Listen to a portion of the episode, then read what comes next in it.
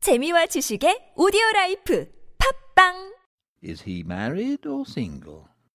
Oh, single, my dear, to be sure. A single man of large fortune, four or five thousand a year. What a fine thing for our girls. How so? How can it affect them?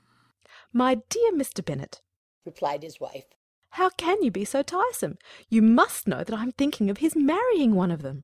Is that his design in settling here? Design? Nonsense, how can you talk so? But it is very likely that he may fall in love with one of them, and therefore you must visit him as soon as he comes.